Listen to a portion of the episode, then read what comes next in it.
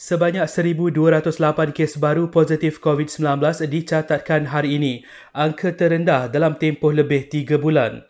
Jumlah kes aktif juga terus berkurangan kepada 15,511 apabila 1,973 lagi kes sembuh direkodkan. Tiga lagi kematian terbaru dilaporkan menjadikan jumlah korban keseluruhan meningkat kepada 1,213. Perintah kawalan pergerakan diperketatkan akan dilaksanakan selama dua minggu di Pulau Tioman, Rompen Pahang bermula esok. Ini selepas 16 daripada 48 ujian saringan yang dibuat di kawasan itu sehingga semalam mencatatkan kes positif.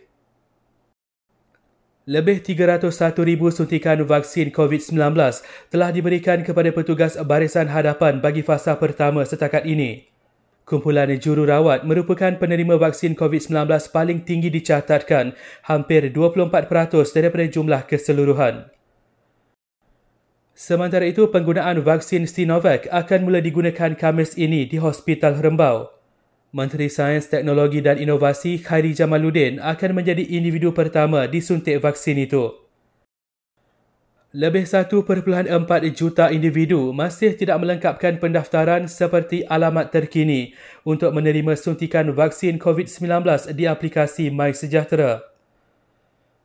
Akhir sekali, kerajaan akan mengkaji semula kesalahan kompaun RM10,000 mengikut ordinan darurat dalam mesyuarat jawatan kuasa teknikal pengurusan darurat COVID-19 esok.